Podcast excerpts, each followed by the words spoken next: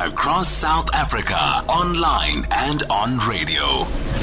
SAFM, let's talk. Well, the situation in Diepsloot is still quite difficult at the moment, and community leaders say they believe that they might now be targeted. Four people were killed over the weekend, and some of them were, pe- were people who patrolled certain areas trying to stop crime. In particular, one was Abel Sithole, who was shot patrolling his car with a colleague in Extension 13 in Diepsloot over the weekend. Loyiso Toyiya is the chair of the Diepsloot Community Forum. Loyiso, good morning.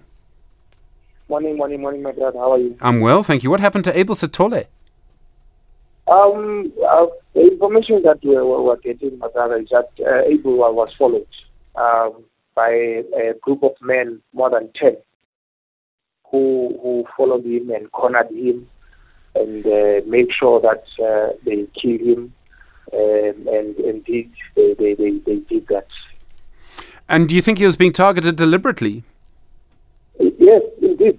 Uh, when you when when you look at how uh, Abel, as, as a leader who has been who has been risking his life in Extension 12 uh, to patrol that area during the night, Mm. how was killed, and how his his his, his, his death was was orchestrated, uh, uh, because these people, more than ten men, uh, f- uh, followed him uh, when he tried to run to, to, to, to the other side, he find another group of people waiting, uh, a group of thugs waiting for him. So you can see they wanted to make sure. And uh, after they shot him uh, at the back while he was driving, when he lost power and control, when they, they, they, they finally got to him, they even stabbed him with a screwdriver just to Aye, make sure sure. that he's, he's, he's, he's dead. So indeed, uh, as leaders feel that now these criminals are, are, are, are retaliating. They are targeting leaders, leaders who are fighting crime, leaders who are against what they're doing in our community. And we will never hand over our community to them. Sure. I mean, Loyiso, this is very difficult. I mean, it makes it very dangerous to patrol again. And you obviously want more people to come and help you patrol. That's how you try and reduce crime in that area. I know you have a difficult relationship with the police. I mean, all of this is going to make life much more difficult for you.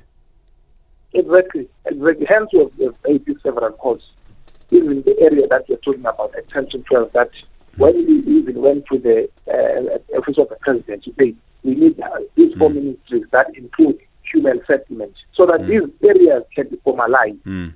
So if that area was formalized, Sure. maybe able to tolerate would have been alive today because he was going to be able to, to, to drive through these, these areas. It's difficult to drive in there. So Sure. we've been calling uh, uh, uh, for the police to work with us as a community instead of targeting us and politicizing the crime that is happening in Kitrude. I think that is the problem that is happening uh, uh, between us and the police. They, they politicize these matters uh, Sure. related to crime. They don't want to find a solution. They want a quick solution of arresting leaders who are raising concern Yeah. about the, the, the, the, the people that are dying in our community. Loyiso Toyiya, thank you very much indeed. Chair of the Diepsloot Community Forum. Very difficult situation there.